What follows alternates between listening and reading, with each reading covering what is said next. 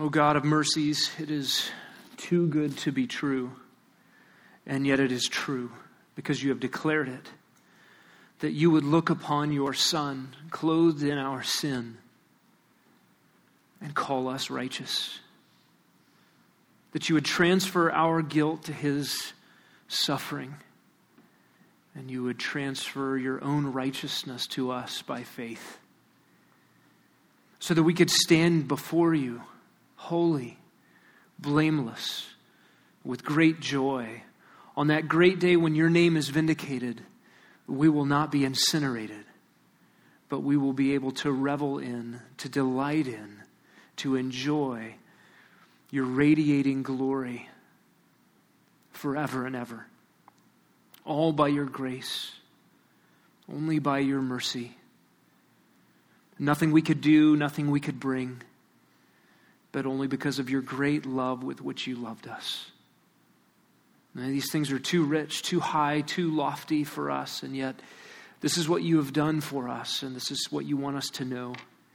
Help us in these moments to understand your mercy all over again as we look at your word. In Jesus' name, amen. You may be seated. You heard my father in law uh, pray a few moments ago and uh, give thanks to God for Kim Maxwell being cancer free. And that is just a tremendous thing. That's worth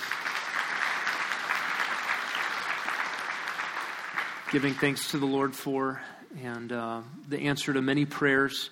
Uh, for those of you who have battled cancer, you know that a cancer free declaration uh, is not the end of uh, fighting cancer. She'll now be on the protocols that uh, go from weekly medications to uh, periodic checkups and things like that. Um, but the treatments dealing with her cancer are done, and that is something of a finish line.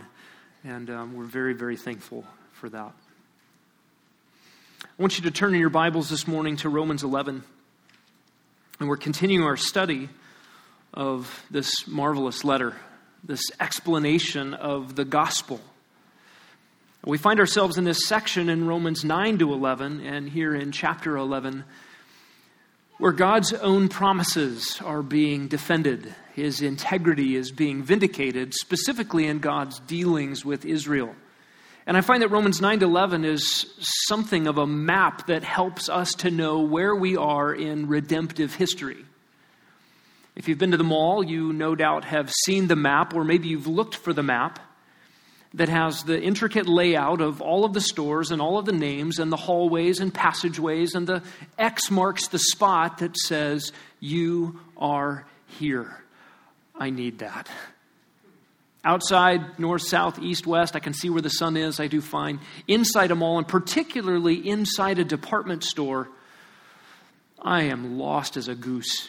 And I've heard that engineers who design department stores design them intentionally with mirrors appropriately placed and uh, racks of clothing appropriately placed so that you don't know which way is out. I'm serious, and, and it works on me. I, I don't know where things are. And, and if you can't find that sign that says you are here, leading to the exit doors, if that's your desire, it can be very difficult to know where you are. And, and, and if you're stuck in one segment of a department store in a mall, going round and round and round, and all you see are shoes, you may not even be aware that there are lawnmowers and chainsaws somewhere in this store. Something of variety to look at. In terms of God's redemptive plan and the storyline of human history, it's important for us to know where we are. Where are we in God's plan? From our vantage point in salvation history, we may not really have a context for understanding how we fit in God's grand scheme. And the portion of the Bible we're looking at this morning is sort of a redemptive history, you are here marker. Now, turn to Romans chapter 11 if you have not already. And we see here that God has set apart and made promises to a nation to the nation of Israel. And Israel, as a nation, has rejected her own Messiah, the Messiah that would bring about those very promises. And in the meantime, Gentiles, non Jews, have believed in Israel's Messiah in staggering numbers. And God even uses Israel's unbelief to bring about Gentile faith. But one day, God will bring Israel as a nation to repentance and faith in Messiah, and he will fulfill everything he has promised to her. Where are we in that storyline? We are right in between promise and fulfillment. God has promised things to Israel. By her unbelief, she has removed herself from the benefits of those promises for now. And in the meantime, we Gentiles get to benefit. And there is a day coming when God Himself will bring Israel to repentance and faith, and they too will benefit, and God will keep His promises. If we don't understand where we fit in this scheme of things, we, we might lose track that there's a great deal more to what God is up to than us right here at Grace Bible Church in the 21st century. This is why it's so helpful to study church history. We recognize that there are Christians around the world and Christians over the eons who have faithfully pursued Christ and known Christ and been saved by Christ in different contexts. And if we zoom out a little further to all of biblical redemptive history, we understand there's a greater context than God's dealings with the church. He has been dealing, he currently is dealing, and he will deal with a special people selected out for his own purposes. And if we don't understand this, we get perhaps too high a view of our own importance, as if we're the only players on the stage of redemptive history. We might even find ourselves to be theologically arrogant towards Israel. In fact, that is the exact application Paul has in mind in Romans 11, where he says, Do not be arrogant toward the natural branches. We'll get there next week. I want to read our text this morning. We're looking at Romans 11 11 through 16.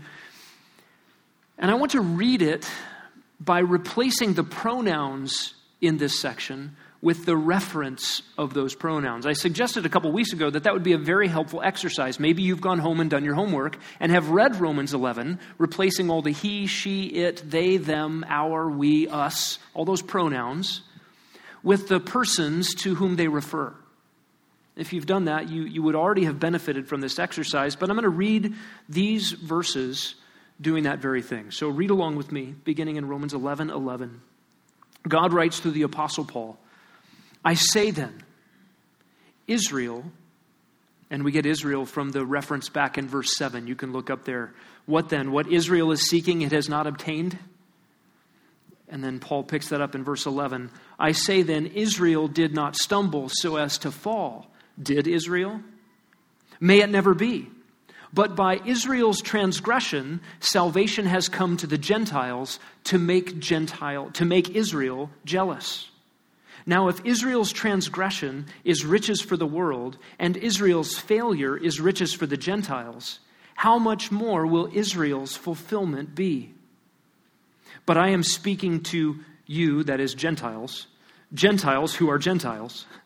Inasmuch then as I, Paul, am an apostle of Gentiles, I, Paul, magnify Paul's ministry if somehow I, Paul, might move to jealousy my, Paul's fellow countrymen and save some of Israel.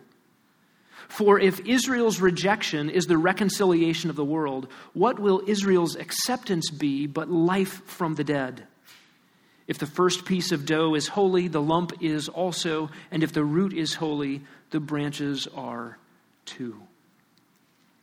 And what becomes clear grammatically in Romans chapter 11, when we follow the pronouns and the reference of the pronouns, that Israel and the church are not the same.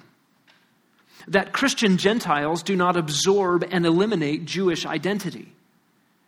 And in fact, there are distinct people and distinct nations in the millennial kingdom which is to come.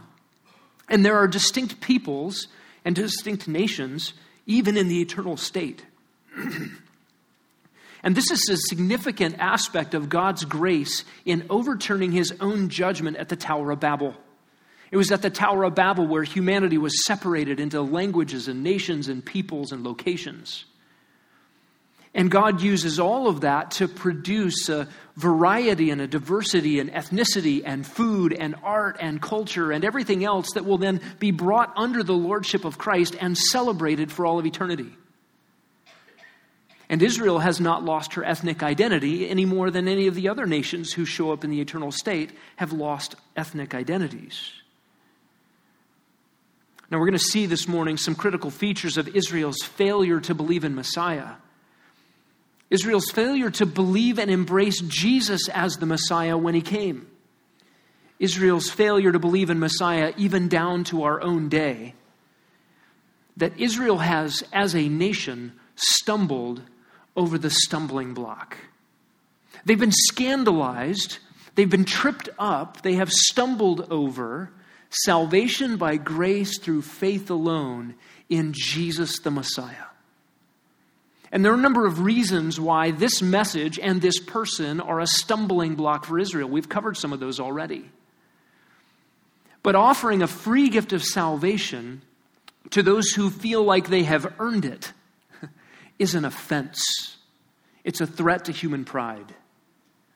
And offering Jesus a suffering servant in the place of an expected conquering king is a scandal. And the Jews could not stomach these things as a nation, even though these were the very things prophesied, promised in their own Old Testament scriptures. Let's look at Israel stumbling over the gospel this morning in Romans 11. First of all, we see that that stumbling over the gospel is partial, temporary, and purposeful. It is partial, temporary, and purposeful. Look what Paul says in verse 11. I say then, they did not stumble so as to fall, did they? May it never be. But by their transgression, salvation has come to the Gentiles to make. And he offers a rhetorical. Paul says they didn't stumble so as to fall. And he offers a rhetorical question with that familiar Paul like uh, response May it never be. God forbid. A very strong way to say, ain't no way. They did not stumble so as to fall. There is very clearly a stumbling. That word stumbling just simply means to trip, to lose your footing. James says we all stumble in many ways, right? Speaking specifically about our speech. We sin in our speech. James calls that a stumbling. But they did not stumble so as to fall. And fall here is the very common word to fall physically, to fall down, uh, to forcibly fall to the ground. And used as a metaphor, it describes that which is completely ruined, to fall face down unto final condemnation. This is a description of irretrievable ruin or permanent failure. Is this the case for ruin? Yes, they've stumbled. Have they fallen to irretrievable ruin? And at times in history, it might have seemed so. And the moral condition of Israel as a nation today might lead us to believe so. But what is Paul's response? May it never be. Why? Because God will not be a liar. That is what is at stake in these verses, beginning in 9 6. It is not as though the word of God has failed. You see, if Israel falls to utter ruin, then the word of God has indeed failed. Israel's keeping of God's promises, or rather, God's keeping of his promises to Israel, is a matter of God's own integrity. And Israel's final repentance, as we will see in Romans 11, is a matter of the vindication of God's own integrity. And why, again, is this so important for us? Because God has made great promises to us, Christian. And you can bank on those promises because of the he does not go back on his because of who he is. He does not lie and he does not go back on his own covenant faithfulness. What does Paul say about Israel stumbling? It is partial, not total. It's partial, not total. He's, he's already covered that. Paul himself is a Jew. That's proof enough that Israel's failure, Israel's falling, is not a, a total failure. There are Jews who believe. There was a, a remnant in Paul's day uh, there is a remnant down to our own day. And this failure of Israel is not only partial, but it's also temporary. Israel's rejection by God is not the final word. Has God rejected them? Yes, but not forever, and not in a total sense. God is up to something with the nation of Israel, and he is not finished with them. Zechariah 12:10 stands. When they see him, that is when they see Jesus at his return, they will mourn for him as for an only son. That is, the Holy Spirit poured on the, out on them gives them a heart of supplication, repentance, prayer, worship of the Jesus whom they as a nation rejected. They will love him. And God's promises are not only to give Israel the land and blessing that he promised, but also to give them new hearts in the new covenant which he promised to them. Look down in chapter 11 at verse 27. Paul there quotes Jeremiah 31 This is my covenant with them when I take away their sins. And again, the them and the there in verse 27 is still Israel. God made a promise to them that he will keep. And God's keeping of his promises is not separate from their repentance. In fact, it includes their repentance, is brought about through the vehicle of their own repentance. Israel's stumbling is partial and temporary, and it's also purposeful. God is up to something in this. Look at the second half of verse 11. By their transgression, by Israel's transgression, make no mistake, their rejection of Messiah is sin. It is the crossing of the boundaries of what God has set out for them. But by that vehicle, by their transgression, salvation has come to the Gentiles. Salvation has come to the Gentiles by Israel's transgression. What a remarkable thing. For those of us in this room who are Gentiles who believe in Messiah, we believe in Messiah, particularly in God's plan through Israel's rejection of Messiah. Think about this it was Israel's rejection of Messiah because of the, the, the backslidden state of her spiritual condition that Jesus was actually crucified. Jesus was crucified because Israel rejected Jesus as her Messiah. And Jesus' own crucifixion is our only hope for forgiveness of sin. You and I are here today in a right relationship with God, in part because of Israel's rebellion. Humanly speaking, the cause of Jesus' crucifixion. And think about the rejection of the preaching of Messiah. The human cause of Gentiles hearing the gospel began in Acts chapter 8 you remember that in the book of Acts, the, the Holy Spirit was poured out, and Jews had gathered into Jerusalem for a feast at Pentecost, and they heard Peter preaching Jesus the Messiah, and thousands repented on the spot and believed. Thousands of Jews from all over the Roman Empire believed the gospel. And then a persecution broke out in Acts 8 after the stoning of Stephen. And they were scattered, Acts 8 1 ostensibly back to the places they came from, places like Rome. Paul is writing this letter. He's never been to Rome. He's never preached the gospel in Rome. His missionary journeys have never yet taken him there, and yet there are Christians there in Rome. How did they get there? In part because of Jewish antagonism against the preaching of Jesus as Messiah that scattered the church. They might have been happy just to stay there, stay in Jerusalem. Thousands and thousands, a megachurch on day one. They could have been comfortable. And the Lord said they would go from Jerusalem to Judea to Samaria to the uttermost parts of the earth. Jewish antagonism to the gospel has been a cause of Gentiles hearing the gospel. Listen to Acts 13 46. Paul and Barnabas spoke out boldly and said, It was necessary that the word of God be spoken to you first, Jews, since you repudiate it and judge yourselves unworthy of eternal life, behold, we are turning to the Gentiles. So Paul and Barnabas go to the Gentile world with the gospel. And this salvation to the Gentiles itself has a purpose in the economy of God. What is that purpose? Second half of verse 11. By their transgression, salvation has come to the Gentiles to make them, Israel, jealous, to make them jealous. You might be thinking, I don't know any Jews that are jealous of my believing in Jesus. Right? But think about what the ground Paul has already covered. Back in Romans 10 19, there he quoted Deuteronomy 32, and he said, Surely Israel did not know. Moses says, I will make you jealous by that which is not a nation. By a nation that is without understanding, I will anger you. This is a jealousy, a, a provocation produced by the fact that Christians all over the world today claim the rights and privileges of access to the God of the Old Testament, to the God of Israel, to the God of Abraham, Isaac, and Jacob. We sing, Father Abraham has many sons, and I'm one of them. And that is a provocation to Israel.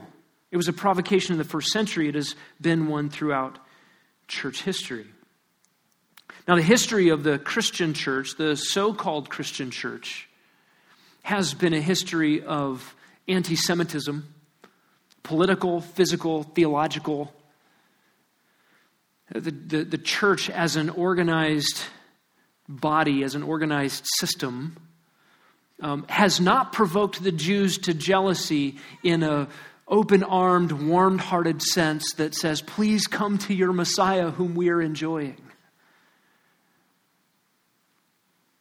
But that ought to be the message. That is the message of the New Testament. That is the message of genuine believers in Jesus Christ who have the heartbeat of the Apostle Paul and ache for Paul's countrymen to whom the promises were made. Salvation comes to the Gentiles by God's purpose to make the Jews jealous, something God said he would do. And, and the provocation is designed in part because outsiders get to be insiders. What about those insiders who rejected the free gift? Would some of them turn? And some of you in this room have. And this shouldn't be a surprise. Shouldn't be a surprise that Israel did not believe and shouldn't be a surprise that some Jews do believe. This was all part of God's revealed plan. These things weren't mysteries, they were promised. This isn't a plan you and I would come up with for Israel to reject the gospel so that Gentiles get in, so that Jews get jealous so that they want in. This was God's plan. And this stumbling over the gospel by Israel has a second feature this stumbling anticipates future blessing. Look down at verse 12. Now, if Israel's transgression is riches for the world, and their failure is riches for the Gentiles, how much more will their fulfillment be? Here's an argument from the lesser to the greater. It's an if then statement. If there's this thing here now, then how much more will that other thing be later? Do you understand the logic of the argument? Now let's think about the lesser part. Transgression, Israel's transgression, equals riches. And by riches here, Paul means all the riches that come with salvation in Jesus Christ. The riches of salvation for the world, uh, the big, bad, broad world outside of Israel. And failure, failure of Israel, equals riches for Gentiles. Okay, that's the little part. And you're thinking, well, man, that's everything to me. If you're a Gentile believer here this morning, you're thinking, wow, who could ask for anything more? But that's the small part of the equation. And, and if God does that small thing, then how much more is this bigger thing? And here's the anticipation of greater blessing. Here's the then statement the lesser to the greater. Here's the greater. What will their fulfillment be? Just think about it. If Israel's failure now means all the riches for a world of unbelievers and salvation for us Gentiles who believe, how much more Israel's fulfillment? It'll be better, immeasurably better. And fulfillment here is the same word, fullness, as we see down in verse 25. Look down there for a moment. I do not want you to be unaware, brethren uninformed of this mystery. Why? So that you will not be wise in your own estimation, that a partial hardening has happened to Israel until when? Until the fullness of the Gentiles has come in. Now, if you have any hope for the dough people, the fullness of the Gentiles has not come in. We know that the fullness of the Gentiles has not come in because there will be people surrounding the throne of the Lamb from every tongue and tribe and nation and people. God has his people marked out. We go find them by indiscriminate evangelism. We go find them by praying and laboring in missions and in our neighborhoods with the gospel. But the fullness of the Gentiles has not come in yet. And until the fullness of the Gentiles comes in, there is a partial hardening of Israel. And this fullness of the Gentiles, this fulfillment of Gentiles, is the same word that shows up here in uh, verse 12 the fulfillment of Israel. In other words, there is a people in Israel set apart by God unto salvation. That's a subset of the nations set apart for God's purposes but people that will believe the gospel. Think about how much better it will be then if Israel's failure to believe the gospel as a nation produces such riches as you and I enjoy in Christ and will enjoy for all of eternity. How much greater will their fullness be when Israel lives up to everything they were designed to be by God's grace? And listen, Paul's not shy about calling their rejection what it is. This fullness is set opposite to the words transgression and failure. Again, it is sin that Israel rejected Messiah. Israel's fulfillment means their repentance or spiritual renewal, their national loyalty and faith to God and His Messiah. And if their transgression means salvation, blessing to Gentiles, how much more will their fullness be? How much more what? How much more what? We should be asking. The answer to that is blessings, riches, salvation benefit. And to whom? In this verse, in this context, benefit to the world, benefit to the Gentiles. Paul's going to say, I'm writing to you, Gentiles. Why? Because, as we'll see in a few moments, Israel's repentance benefits us Gentiles in ways we can't yet even imagine. Gentiles ought to be excited for Israel's national repentance. We ought to be longing for it, praying for it, eagerly anticipating Israel's national repentance. Why? Because as great as it is to be in Christ now through Israel's failure, how great will it be for us to be in Christ when Israel is fulfilled? That's Paul's argument. A third feature of Israel stumbling over the gospel is that it benefits Gentiles and preserves a Jewish remnant. Verses 12 to 14. Again, if their transgression is riches for the world, their failure is riches for the Gentiles, how much more will their fulfillment be? That is, God is actively saving Gentiles through it. We get the benefit. Paul goes on in verse 13, but I am speaking to you who are Gentiles. Inasmuch then as I am an apostle of Gentiles, I magnify my ministry, if somehow I might move to jealousy my fellow countrymen and save some of them. What is the benefit for Gentiles in Paul, the Jew, preaching to the Gentiles the gospel of Israel's Messiah? We get salvation. But there's another benefit. There's a benefit for Paul. His ministry gets to be bigger and better, uh, glorified, literally, magnified, made more wonderful. When he preaches the gospel to Gentiles, it is a fulfillment of what God said he would do in Deuteronomy 32. And Paul's hope is through that provocation, that moving to jealousy that Moses predicted, that some of them would actually believe. Paul knew that was true in his own life. He saw a number of the Pharisees in his own day come to faith in Christ.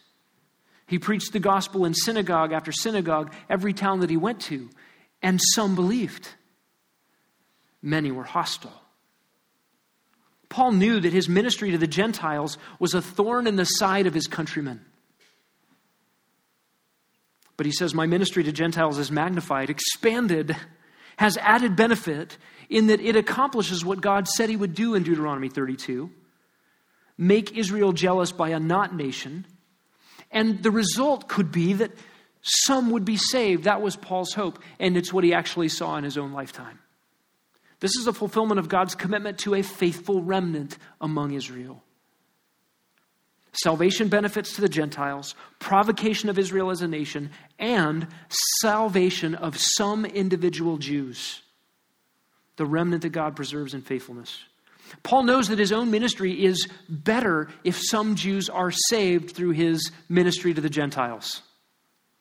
Listen, this solves or salves some of his own heartache for his own people who are trying to establish a righteousness of their own rather than submit to a free gift of righteousness and eternal life through Jesus the Messiah. Now, what you see here in verse 13, this or verse 14, some Jews being saved through proclamation of the gospel during the time of the Gentiles, or, or we might say the church age from Acts 2 onward. This is a trickle in conversion of Israelites. This trickle in throughout church age conversion is not what fulfills God's promises to Israel. Right? Some Jews believing the gospel is not the fulfillment of Jeremiah 31 promises, or Deuteronomy 30 promises, or Ezekiel 36 and 37 promises, or a whole host of promises for Israel's spiritual renewal, return to the land, and material blessing uh, during the kingdom of Messiah's reign. Their incorporation into the church does not fulfill those promises. And by the way, notice the difference between what Paul says in verse 14 if somehow, by preaching the gospel in the church age, preaching the gospel to Gentiles specifically, I might save some Jews. That's way different than what is said down in verse 25 and 26. A partial hardening has happened to Israel until the fullness of the Gentiles has come in, and then all Israel will be saved. It's a huge difference between a trickle in of some Jews in the preaching of the gospel and Israel as a nation repenting and turning and embracing Messiah. Those are two different events. One is present and an ongoing reality even in our own day, and the other is still outstanding, yet future.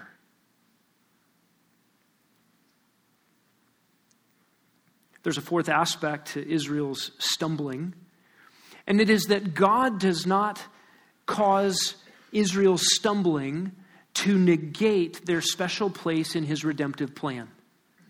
Israel's stumbling does not negate Israel's special place in God's redemptive plan. We see this in verses 15 and 16. If their rejection is reconciliation of the world, what will their acceptance be but life from the dead? If the first piece of dough is holy, the lump is also, and if the root is holy, the branches are too. Again, this is an argument from the lesser to the greater. Israel's rejection leading to the reconciliation of the world. Listen, if, if things for us, again, us Gentiles in the world outside of Israel, are so great, and God used Israel's failure and rejection and transgression to bring about our salvation, how much better will it be when Israel believes? And again, this argument from the lesser to the greater starts with some really great stuff.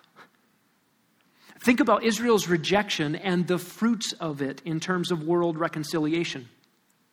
Think about the Samaritan woman in John 4, worshiping in the wrong mountain, uh, having a cut and paste version of the scriptures, descended from those who mixed idolatry with the worship of Yahweh, separated from God. And Jesus comes to her so graciously and says, A time has come, time now is when nobody will worship in that mountain or this mountain, but God seeks worshipers in spirit and in truth. Think of the Syrophoenician woman in Mark 7 from a land of idolatry who, who knows she doesn't deserve God's mercy and begs, Can I just have crumbs from the table? And Jesus is gracious to her. To the Roman centurion in Matthew 8, or the Ethiopian eunuch in Acts 8, to Gentiles in the church at Rome to the people of Spain who heard the gospel as Paul went from Rome to the rest of Europe, to Christians in North Africa and India. Uh, we believe the gospel went in all of those places in the first century. Think about the gospel going to British islanders who were cannibals and pagans before the gospel went there. Think about the Germanic pagans of Central Europe and the Norse people with all of their pantheon of idols. Eventually, after the degradation of the church and the obscuring of the gospel, during the Reformation, a new impulse for gospel expansion came gospel persecution and gospel going to the ends of the earth, the modern missions movement, and the peoples indigenous to North and South America heard the gospel and believed. Navajo, Cherokee, the Delaware Indians under David Brainerd's ministry, the Quechua, the Yanomami, and the Huichols in Central and South America. The cannibals of Vanuatu believed. The peoples of India, Indonesia, and Iraq, the Philippines, Finland, and France, South Africa, and Singapore, New Zealand, Namibia, and Nepal. The gospel has gone to peoples all over the face of the earth. And there's still much work to be done. The lesser part of this argument, if Paul is moving again from the lesser to the greater, the lesser is pretty great. And what is the greater part? It must be something even yet greater. Look at verse 15.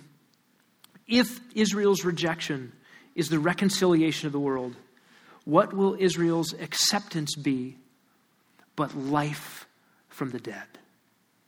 Life from the dead.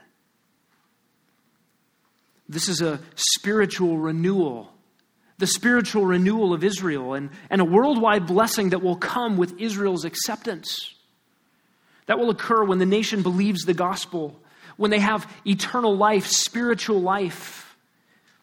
And when they do, the world will experience a radical renewal of its own. And, and by that we mean the physical world the earth we live on now. Not the new heavens and the new earth, but the present earth will experience a radical transformation when Israel believes. And the benefits to Gentiles, to people of every tongue and tribe and nation and people, will be monumental. The phrase life from the dead here is not the word normally used for resurrection, as in bodily physical resurrection. This is the word used in the New Testament for spiritual life. Romans 6 4, same word is used. Those of us who have been united to Christ in his death have also been united in his life. We now walk in newness of life. This is spiritual life. It is resurrection life on the inside, new birth, a life that transcends physical death. I want you to see the promises that God made to Israel about this very thing. In fact, I believe that when Jesus was speaking with Nicodemus, Jesus called Nicodemus in John 3 the teacher of Israel. In fact, he rebuked him. He said, You're the teacher of Israel, and you don't know what I'm talking about when I speak about new birth? Nicodemus, you should have known. And I think Jesus is referring specifically to Ezekiel 36 and 37, where God would pour out his Holy Spirit and sprinkle Israel clean of heart by his Holy Spirit. Listen to the promises God made in Ezekiel 36 beginning in verse 22. Therefore, say to the house of Israel, Thus says the Lord Yahweh. It is not for your sake, O house of Israel, that I am about to act, but for my holy name. Do you get it already? This is about grace, not what is deserved. My name you have profaned among the nations where you went. I will vindicate the holiness of my great name, which has been profaned among the nations, which you have profaned in their midst. Then the nations will know that I am Yahweh, declares the Lord Yahweh, when I prove myself holy among you in their sight. For I will take you from the nations, gather you from all the lands, and bring you into your own land. I will sprinkle clean water on you, and you will be clean. I will cleanse you from all your filthiness and from all your idols. Moreover, I will give you a new heart and put a new spirit within you. I will remove the heart of stone from your flesh and give you a heart of flesh. I will put my spirit within you and cause you to walk in my statutes, and you will be careful to observe my ordinances. You will live in the land that I gave to your forefathers, so you will be my people, and I will be your God. Moreover, I will save you from all your uncleanness. I will call the grain and multiply it. I will not bring a famine on you. I will multiply the fruit of the tree and the produce of the field, so that you will not receive again the disgrace of famine among the nations. Then you will remember your evil ways and your deeds that were not good, and you will loathe yourselves in your own sight for your iniquities and your abominations. I am doing this for your sake, declares the Lord Yahweh. Let it be known to you, be ashamed and confounded for your ways, O house of Israel. Thus says the Lord Yahweh On the day that I cleanse you from all your iniquities, I will cause the cities to be inhabited. The waste places will be rebuilt. The desolate land will be cultivated instead of being a desolation in the sight of everyone who passes by. They will say, This desolate land has become like the Garden of Eden.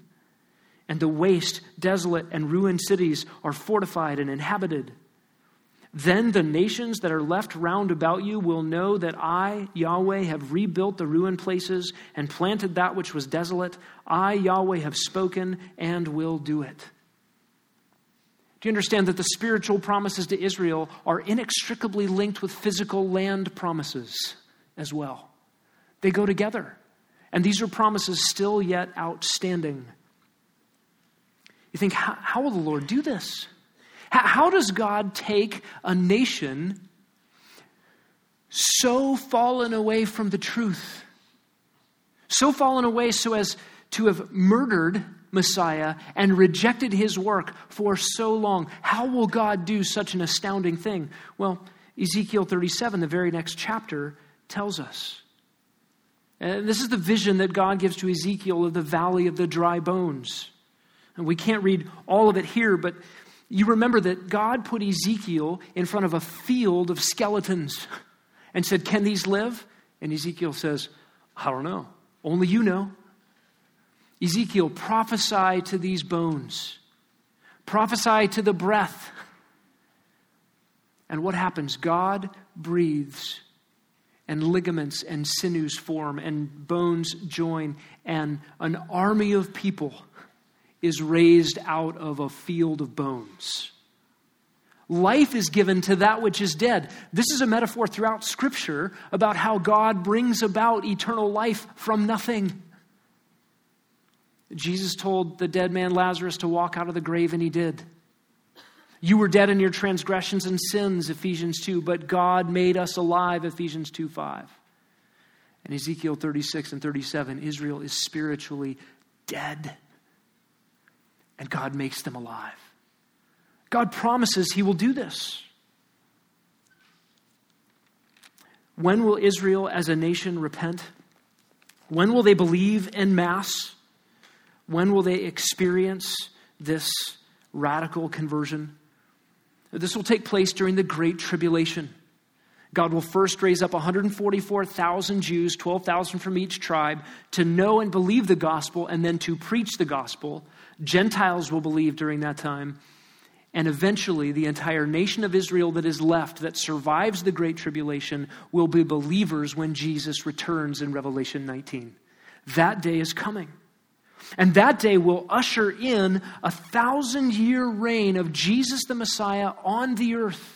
Listen to Zechariah 12, I quoted this earlier, verse 10 I will pour out on the house of David and the inhabitants of Jerusalem the spirit of grace and of supplication, so they will look on me. They will look on me, Yahweh, whom they have pierced, and mourn for him as for an only son. Zechariah 13:1 In that day a fountain will be opened for the house of David and for the inhabitants of Jerusalem for sin and impurity. They'll experience forgiveness. Zechariah 14, 9, the Lord will be king over all the earth, and in that day the Lord will be the only one, and his name the only one.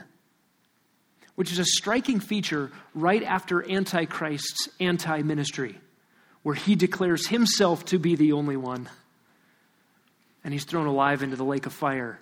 And Jesus comes down to the earth and installs himself as king rightfully over all the earth. Zechariah 14:11, people will live in it and there will no longer be a curse for Jerusalem will dwell in security. Zechariah 14, 16, it will come about that any who are left of all the nations that went against Jerusalem will go up from year to year to worship the King, Yahweh of hosts, and to celebrate the Feast of Booths.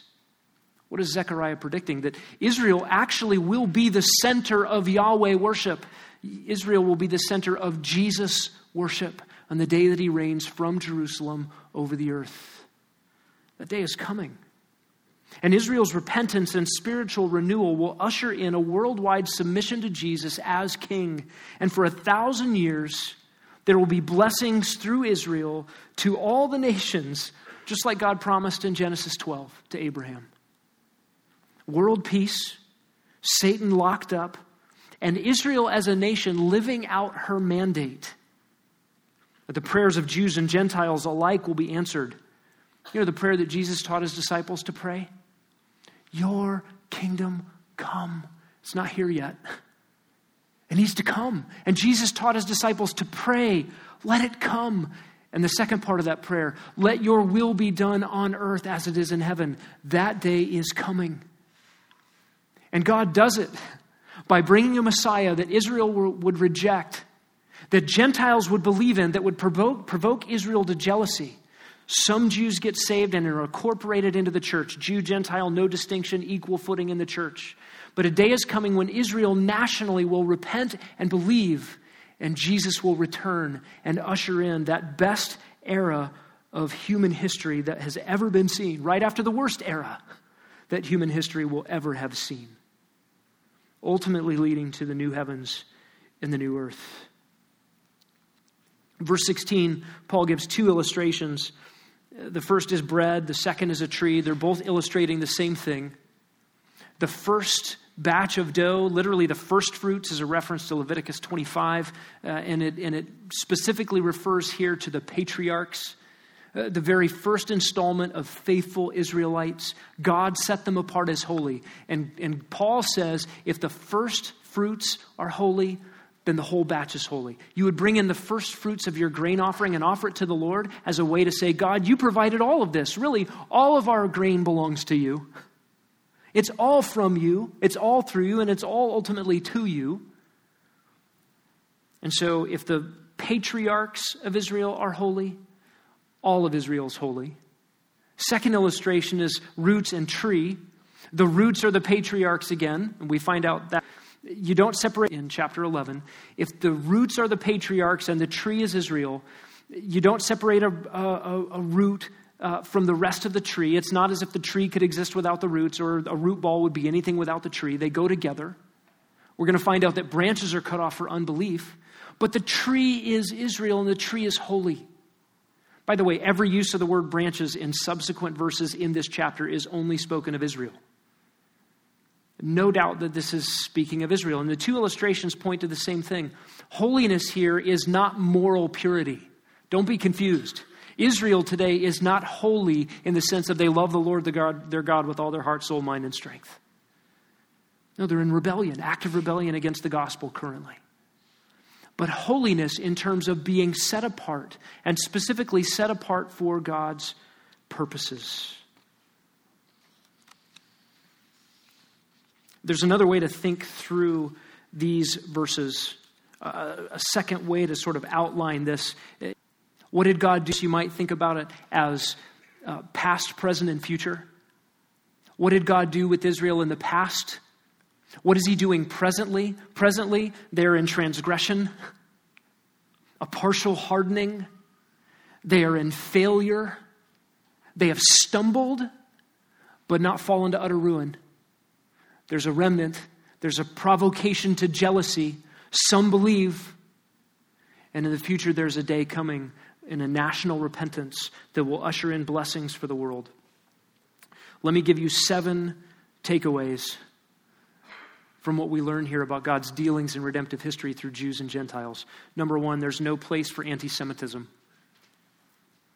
Not politically, not theologically, not personally. Uh, just like all forms of prejudice and racism and xenophobia and ethnocentrism, right? There, there's no place for that. It's just all sin. Right? And, and there's no category for Christians, killers, therefore rejection of Messiah, and do as many in church history have done and said they're Christ killers, therefore they're persecutable. Right? That's wickedness. There's no place for that. And there's no place for a theological anti Semitism that has a, an unfair bias against Israel because of her rejection, we must let God's word stand. A second takeaway share the gospel with every Jew you meet. and share the gospel with every Gentile you meet. A third takeaway remember that God uses evil for good. Listen, this is Israel's transgression on display here, and it is the vehicle by which God has brought blessing into your own life. Does God know how to take evil and accomplish good? Of course, He does. He's bigger and stronger than all of it, and ultimately they all serve Him. Think about the fact that Satan indwelt Judas in order to get Jesus murdered. What Satan intended for evil, God meant for good from before the foundation of the world. The fourth takeaway trust in God's promises. That's what this whole section is about. God keeps his promises to Israel, therefore, you can believe and trust Romans 8. Trust in his promises. Even when it looks like things aren't working out, trust him. A fifth takeaway recognize the important ways in which the past and the future govern our lives. God has given us history accurately, and He's given us future history accurately. And He reveals them to us so that we might think rightly. Think rightly about ourselves, think rightly about our place in redemptive history, think rightly about the world around us. Let God's revealed future govern your lives the way the Bible intends. Your theology matters, your eschatology matters. Number six, there's no boasting. Why does God reject Israel for unbelief, bring Gentiles in through that unbelief, use Gentile belief to provoke Israel ultimately to belief? Why does he save that way? Well, listen, if we Gentiles were outsiders and we got in by the mercies of God, we say, I don't belong here. What am I doing here? How did I get saved? And if Jews who always believed that they were in automatically, oh, we've got Abraham as our father, we've got the book of Moses. If God says you're cut off for unbelief. Now, what does the apostle feel when he sees the risen Christ and is brought in by grace, he says, Oh, the mercy of God. I was cut off for unbelief and now I'm in. I don't belong here. He calls himself the, the chief sinner and the least of all the apostles. He can't believe that he's a Christian. And that's the point. That is the grand climax that this section of Romans is pushing us to. Romans 11, 33 to 36 is that doxology, that burst out in song that Paul makes where he says, Oh, the depths of the riches of the wisdom and the knowledge of God. Nobody knows his ways. From him, through him, and to him are all things. To him be the glory forever. Amen. And then 12.1 turns on all of that and says, Therefore, in view of the what? Mercies of God. This is the grand climax of the exposition of the gospel in the book of Romans. Mercy, mercy, mercy. And Gentiles who get in, get in not because they deserved it, but because God was merciful. And Jews get in not because they deserved it, but because God was merciful. And so we uphold the no boasting clause of the gospel. Number seven, last one this morning marvel at God's mercy. Just marvel at it. Nothing in my hands I bring, simply to the cross I cling. God, would you save me? Let's pray. God, thank you for these words. Thank you for the reminder of your good news. Rejected by some, that others might believe. God, you get to be just and the justifier of all who put their faith in Christ. You get to be merciful, though every single one of us, every Jew, every Gentile, is fully deserving. Let go our own way, to be ignored, to be neglected, to be condemned. If you were to let us all enter into judgment forever, you would be just but you've sought to put your mercy on display, your desire to be kind to the undeserving, to save by grace all who would cry out to you in faith. And we would pray for any here this morning who do not yet know you. May they find this grace, this love, this mercy in your Son. And we pray it in his name.